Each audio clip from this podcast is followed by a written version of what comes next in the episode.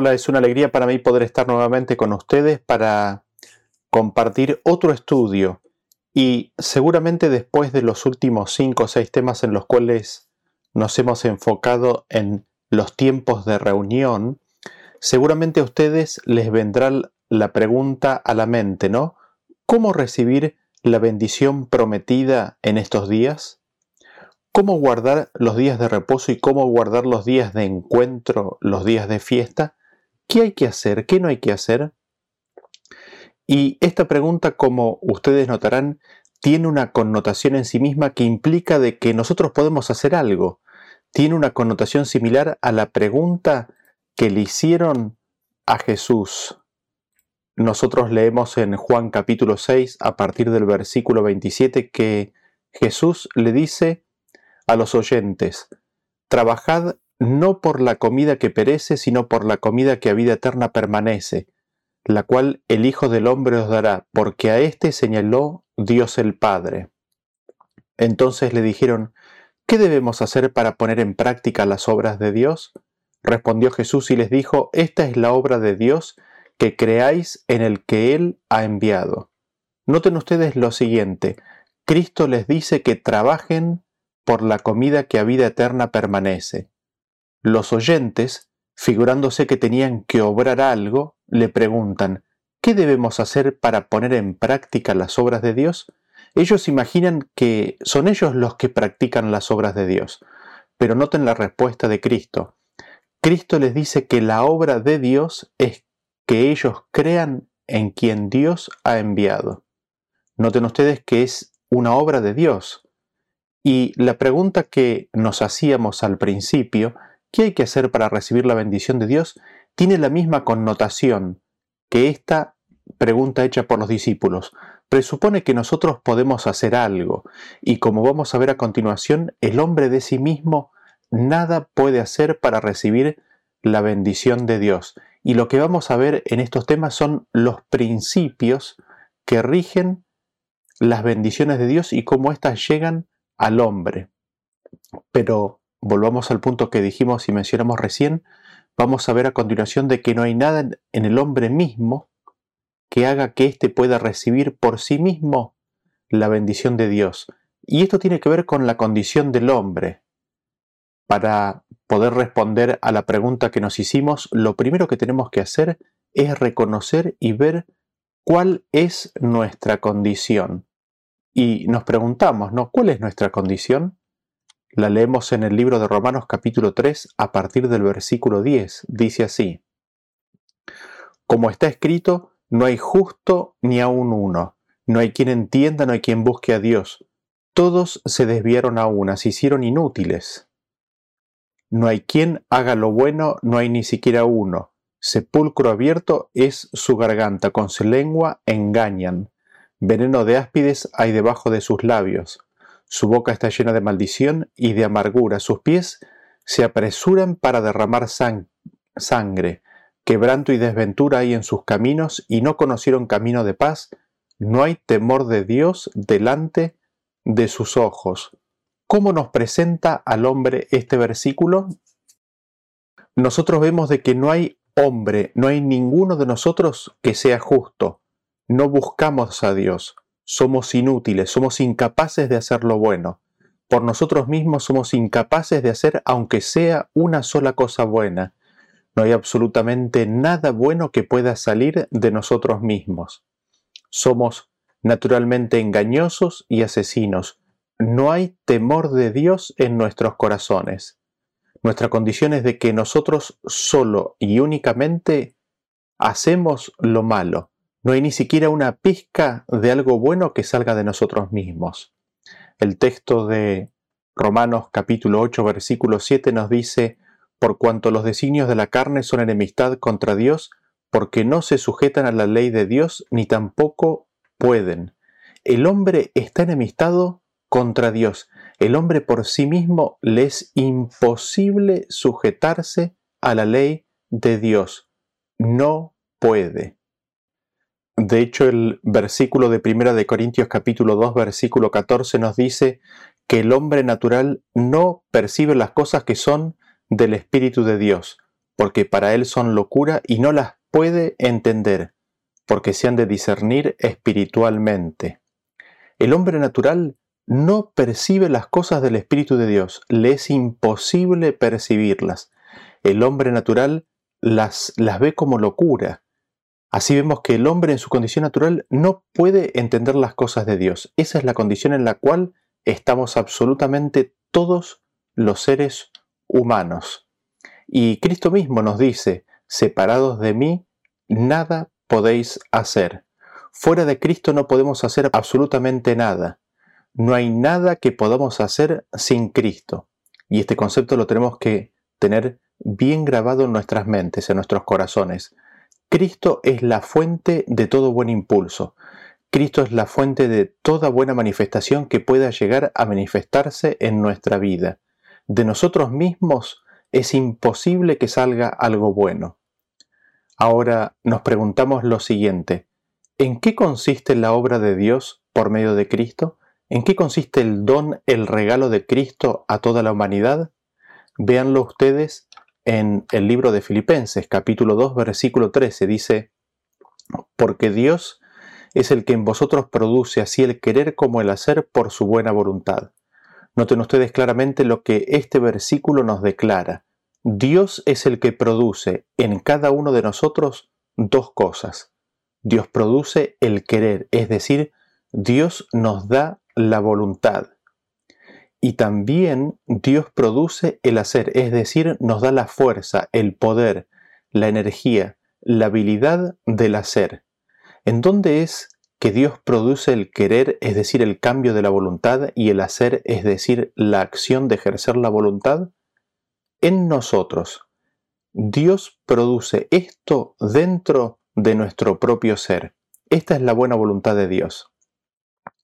Así, habiendo visto que el hombre es totalmente incapaz de hacer algo bueno por sí mismo, vemos que es Dios el que inserta en nosotros el querer, es decir, el deseo, la idea, la voluntad, y Él inserta en nosotros el hacer, es decir, la ejecución de ese querer primeramente implantado.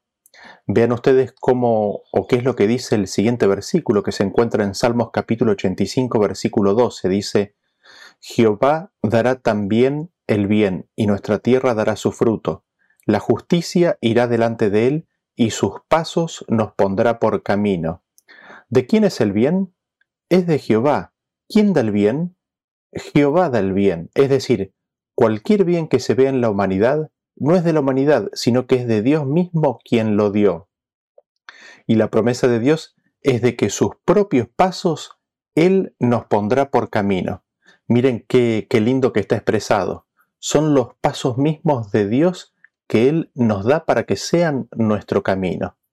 Es decir, Dios mismo promete en nosotros caminar sus caminos, caminar su voluntad en nuestra propia vida. Esto es lo que nos dice Pablo en el versículo de Hebreos capítulo 13 a partir del versículo 21. Dice, os haga aptos en toda buena obra para que hagáis su voluntad, haciendo Él en vosotros lo que es agradable delante de Él por Jesucristo, al cual sea la gloria por los siglos de los siglos. Amén. Dios es el que nos hace aptos. ¿Para qué? Para toda buena obra. No hay obra buena en el cual el hombre no pueda ser hecho apto para hacerla. El hombre por sí mismo habíamos visto que ninguna buena obra puede hacer. Es Dios quien habilita, hace al hombre apto. ¿Para qué? Para alguna, no, para toda buena obra. Impresionante, ¿no? Y volvemos aquí a repetir el concepto que habíamos visto antes. ¿Vemos alguna obra buena en la humanidad? ¿Es dicha obra propia de quien la manifestó? No, se la dio Dios. Dios es el que dio el querer como el hacer y lo dio Él el hacer lo mismo. ¿Para qué? Para que hagamos su voluntad. Así notamos nosotros en estos versículos de que hay un cambio en la voluntad del hombre.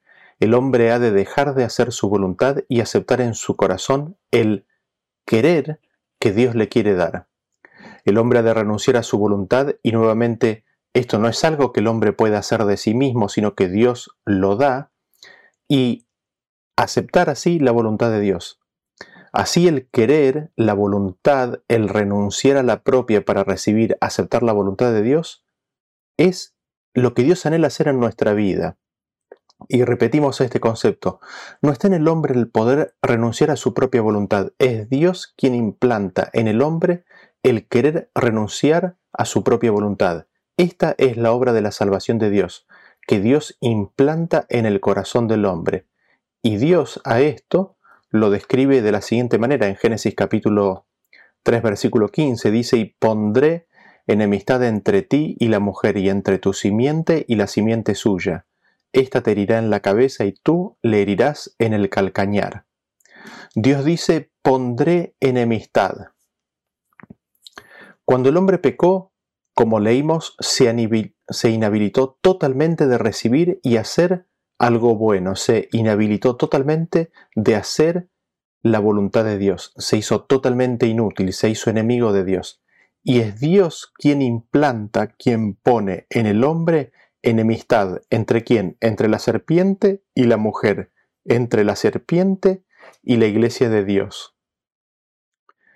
Y leemos nuevamente el texto de Hebreos 13:21 que nos dice, os haga aptos en toda buena obra o en toda obra buena para que hagáis su voluntad, haciendo Él en vosotros lo que es agradable delante de Él por Jesucristo, al cual sea la gloria por los siglos de los siglos. Amén.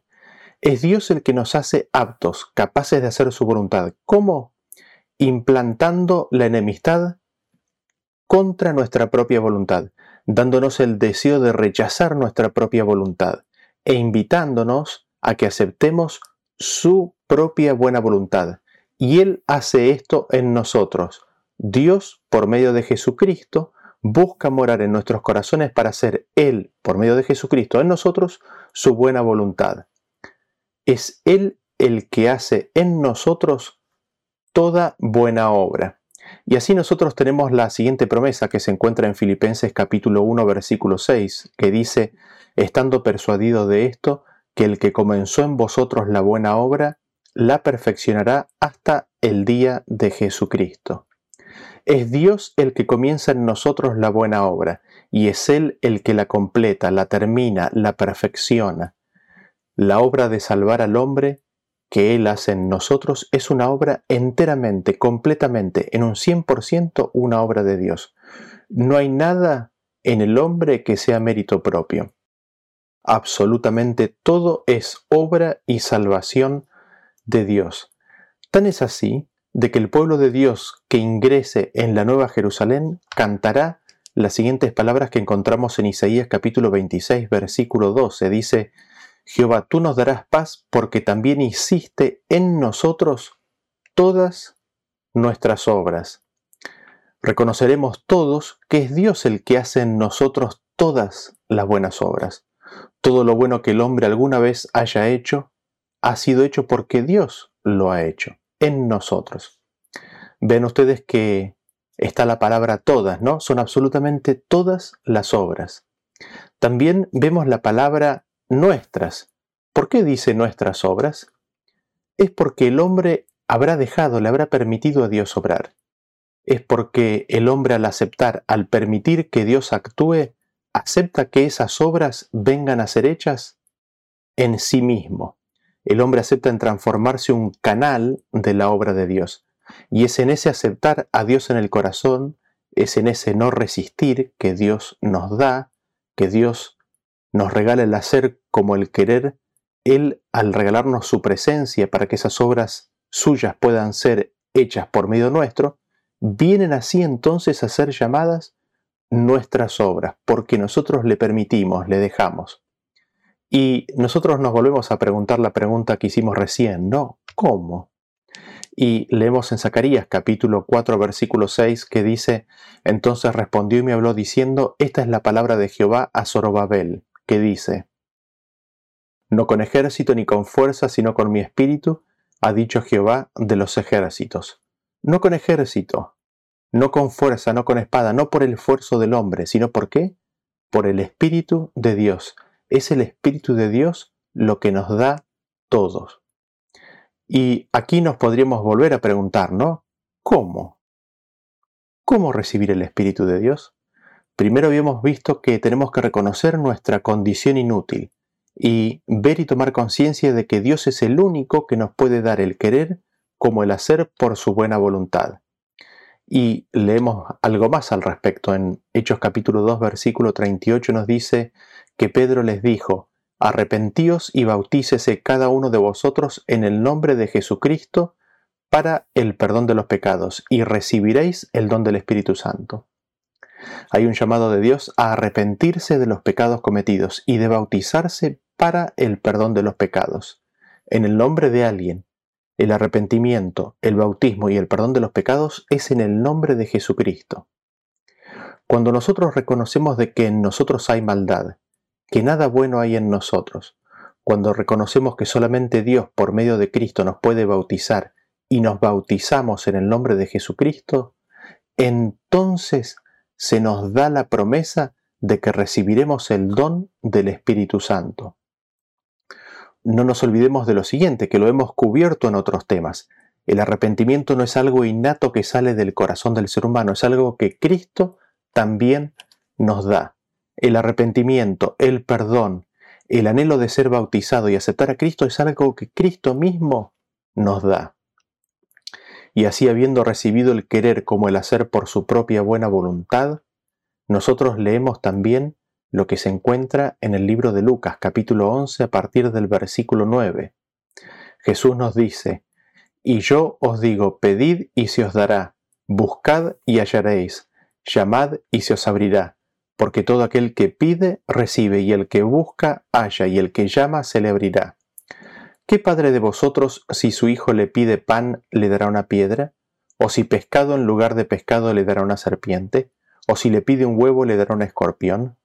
Pues si vosotros, siendo malos, sabéis dar buenas dádivas a vuestros hijos, ¿cuánto más vuestro Padre Celestial dará el Espíritu Santo a los que se lo pidan? Noten ustedes qué linda apelación que nos da nuestro Padre Celestial. Nos invita a que, a que busquemos, a que llamemos, a que pidamos.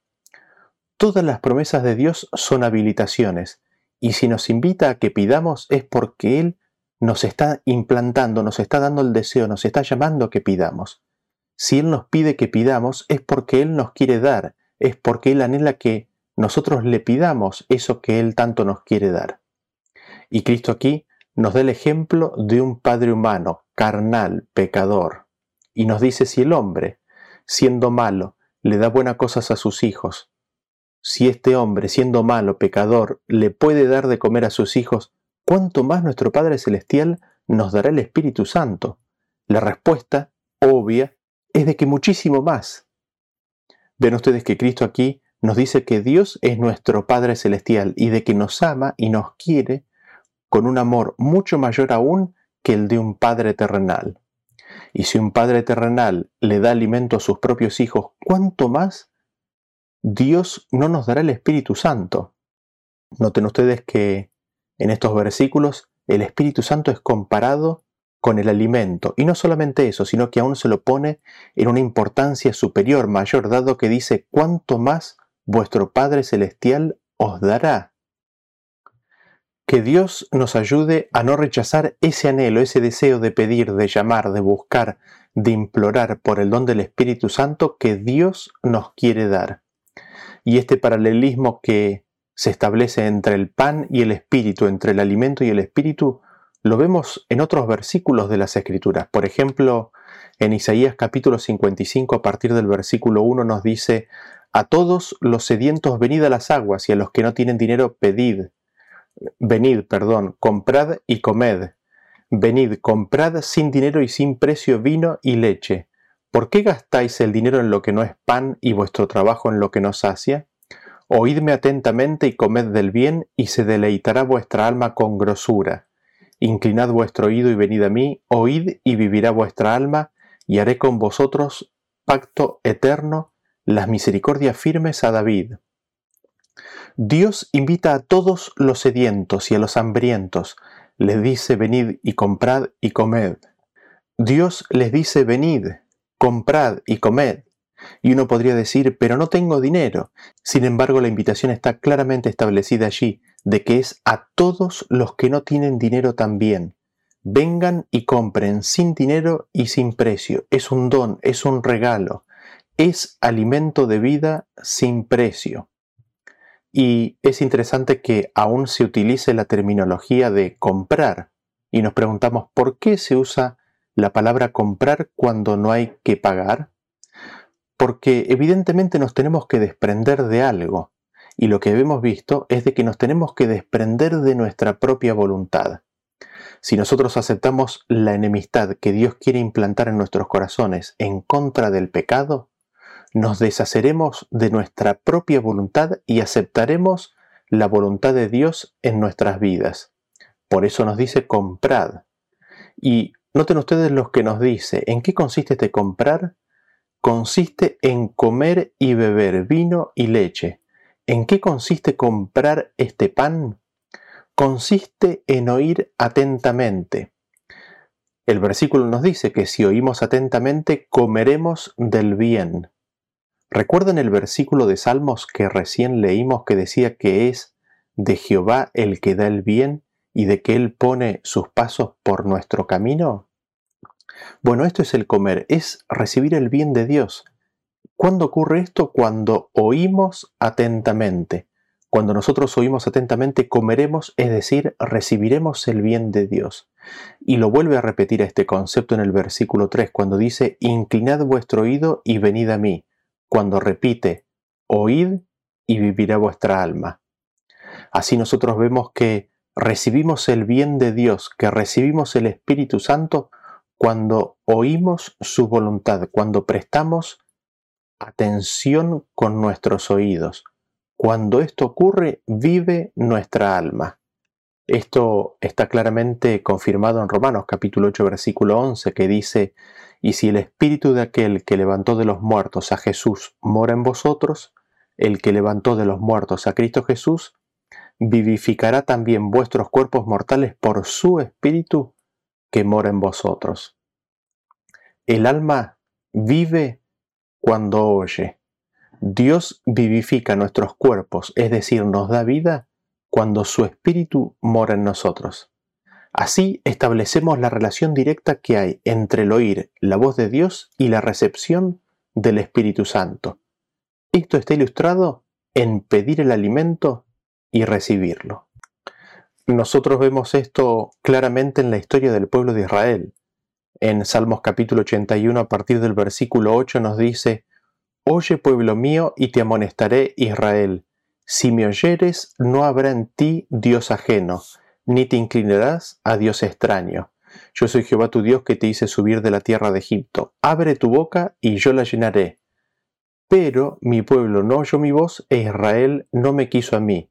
Los dejé por tanto a la dureza de su corazón, caminaron en sus propios consejos.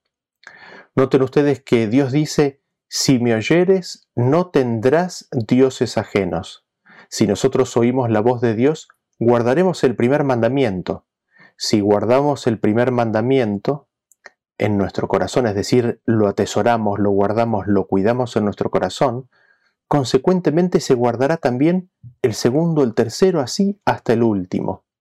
Y Dios le ruega, le pide a su pueblo de que abra la boca y de que Él la iba a llenar. Noten ustedes que Dios es el que llena a su pueblo de bien. Es Dios el que le da el alimento a su pueblo. Es Dios el que nos quiere dar el pan nuestro de cada día. Es Dios quien nos quiere dar el verdadero pan del cielo, el pan de Dios, las palabras y el Espíritu de Cristo. Sin embargo, Dios no fuerza a nadie, Dios no obliga a nadie que lo acepte. Vean ustedes cómo dice el versículo, dice, pero, y hay un gran pero en la experiencia del pueblo de Israel. Dice que mi pueblo no oyó mi voz, no me quiso a mí. Por lo tanto, lo dejé a la dureza de su corazón, caminaron en sus propios caminos. Se puede ver, se puede establecer la secuencia. Dios envía su palabra en forma constante. ¿Qué hace Israel? No oye, no quiere escuchar a Dios, no quiso a Dios. Y sabemos que endurecieron el corazón porque ahí el texto lo dice. Endurecieron su corazón y no escucharon, no quisieron escuchar ni recibir a Dios. Finalmente entonces Dios, ¿qué es lo que hace? Los abandona, los deja a su propia voluntad, los deja a sus propios deseos, los deja a sus propios consejos. Dios no les puede dar su voluntad porque este pueblo endurece su corazón y prefiere su propia voluntad, su propio deseo. ¿Dónde está el problema del pueblo de Israel? Está en que endurece su corazón, en que resiste el llamado de Dios, en que se endurece al regalo, el don de Dios, en que rechaza la voluntad de Dios. ¿Cómo la rechaza? Endureciendo su corazón, no queriendo escuchar la voz de Dios. Y recordando la experiencia del pueblo de Israel, a nosotros se nos hace exactamente la misma apelación. Se nos dice en Hebreos capítulo 3 versículo 12, Mirad hermanos que no haya en ninguno de vosotros corazón malo de incredulidad para apartarse del Dios vivo. Antes, exhortaos los unos a los otros cada día, entre tanto que se dice hoy, para que ninguno de vosotros se endurezca por el engaño del pecado porque somos hechos participantes de Cristo, con tal que retengamos firme hasta el fin nuestra confianza del principio. Entre tanto que se dice, si oyeres hoy su voz, no endurezcáis vuestros corazones como en la provocación. ¿Quiénes fueron los que, habiendo oído, le provocaron? ¿No fueron todos los que salieron de Egipto por mano de Moisés? ¿Y con quiénes estuvo él disgustado cuarenta años? ¿No fue con los que pecaron cuyos cuerpos cayeron en el desierto? ¿Y a quienes juró que no entrarían en su reposo sino aquellos que desobedecieron? Y vemos que no pudieron entrar a causa de la incredulidad. ¿Qué tenía el pueblo de Israel? Tenía un corazón malo de incredulidad. Endurecieron su corazón por el engaño del pecado. Amaron más el pecado y el engaño del pecado que oír la voz de Dios no oyeron con fe, sino que endurecieron su corazón no creyéndole a Dios. Así vemos la conexión que, que, hay entre escuchar y oír la voz de Dios, y de que Dios pueda dar su voluntad en nuestro corazón. Es decir, Dios puede dar su voluntad cuando nosotros oímos la voz de Dios. Cuando nosotros no endurecemos el corazón, cuando abrimos nuestra boca y recibimos el pan del cielo, entonces se puede hacer realidad el pacto de Dios en nuestras vidas. Como dice Hebreos capítulo 8 versículo 10, por lo cual este es el pacto que haré con la casa de Israel después de aquellos días, dice el Señor. Pondré mis leyes en la mente de ellos y sobre su corazón las escribiré y seré a ellos por Dios, y ellos me serán a mí por pueblo, y ninguno enseñará a su prójimo, ni ninguno a su hermano, diciendo, conoce al Señor, porque todos me conocerán, desde el menor hasta el mayor de ellos, porque seré propicio a sus injusticias y nunca más me acordaré de sus pecados y de sus iniquidades. Así, el oír la voz de Dios es darnos su voluntad. Dios, cuando nos habla y cuando nosotros no endurecemos nuestro corazón y atesoramos, guardamos esa palabra, estamos recibiendo la voluntad de Dios. Y Dios hace esto al nosotros oír su voz y al recibir su espíritu. Es decir, Dios nos da su voluntad cuando nosotros oímos su voz y recibimos su espíritu. Al ocurrir esto, el Espíritu de Cristo graba la voluntad de Dios en nuestros corazones, es decir, graba la ley de Dios en nuestros corazones. Al ocurrir esto, Dios viene a ser nuestro Dios. Al ocurrir esto, Dios nos hace guardadores del primer mandamiento. Al ocurrir esto, Dios nos perdona nuestros pecados. Así es como se cumple el pacto nuevo en nuestras vidas. Así es como recibimos el Espíritu de Dios. Así es como recibimos la bendición de Dios. Y esta conexión entre escuchar la voz de Dios y el Espíritu Santo la vemos aún más claramente explicitada en el siguiente versículo, en el versículo que se encuentra en el libro de Gálatas capítulo 3, versículo 2. Dice, esto solo quiero saber de vosotros. ¿Recibisteis el Espíritu por las obras de la ley o por el oír con fe? ¿Tan necios sois? Habiendo comenzado por el Espíritu, ahora vais a acabar por la carne. ¿Tantas cosas habéis padecido en vano si es que realmente fue en vano? Aquel pues que os suministra el Espíritu y hace maravillas entre vosotros, ¿lo hace por las obras de la ley o por el oír con fe? ¿Cómo se recibe el Espíritu Santo entonces? Se lo recibe por el oír con fe.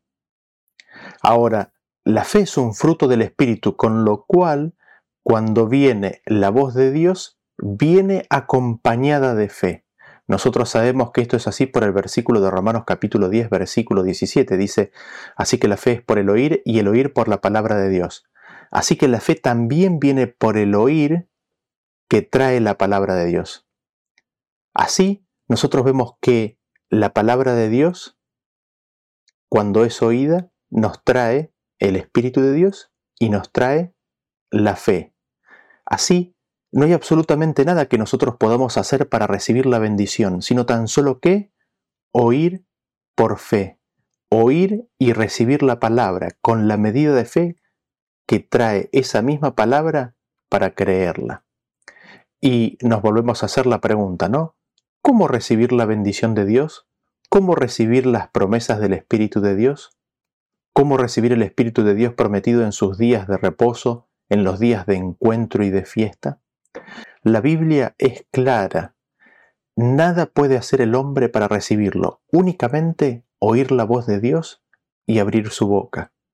Habiendo aceptado a Cristo, reconocido los pecados y los errores de una vida alejada de Dios, por la gracia de Cristo, recibir y aceptar el perdón de Dios, oír la palabra de Dios, escuchar la voz que Dios nos habla y no endurecer el corazón. Ahora, cuando nosotros hablamos de escuchar la voz de Dios, no estamos haciendo referencia únicamente a la palabra de Dios, a la Biblia, sino también y especialmente referencia a esta palabra, la que se encuentra en Isaías capítulo 30, versículo 21, que dice, Entonces tus oídos oirán a tus espaldas palabra que diga, Este es el camino, andad por él, y no echéis a la mano derecha ni tampoco torzáis a la mano izquierda. Así, únicamente oyendo la voz de Dios es como Él nos puede salvar. Este es el cómo que nos preguntábamos al principio de este tema.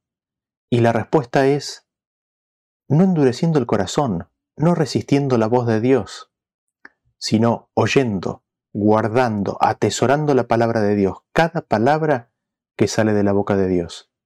Así, cuando nosotros nos hacemos disponibles en los días de reposo, en estas fechas de encuentro para recibir la palabra de Dios, y no endurecemos nuestro corazón, sino que dejamos de rechazar, dejamos de resistir y recibimos la palabra de Dios, así es como recibimos la bendición de Dios, así es como recibimos el Espíritu de Dios, no rechazando, no resistiendo, no endureciendo el corazón, sino recibiendo y aceptando toda palabra que sale de la boca de Dios. Que Dios nos ayude a no resistirle, a no endurecer el corazón para poder recibir toda su bendición. Que Dios los bendiga y nos vemos en el próximo tema. Hasta luego.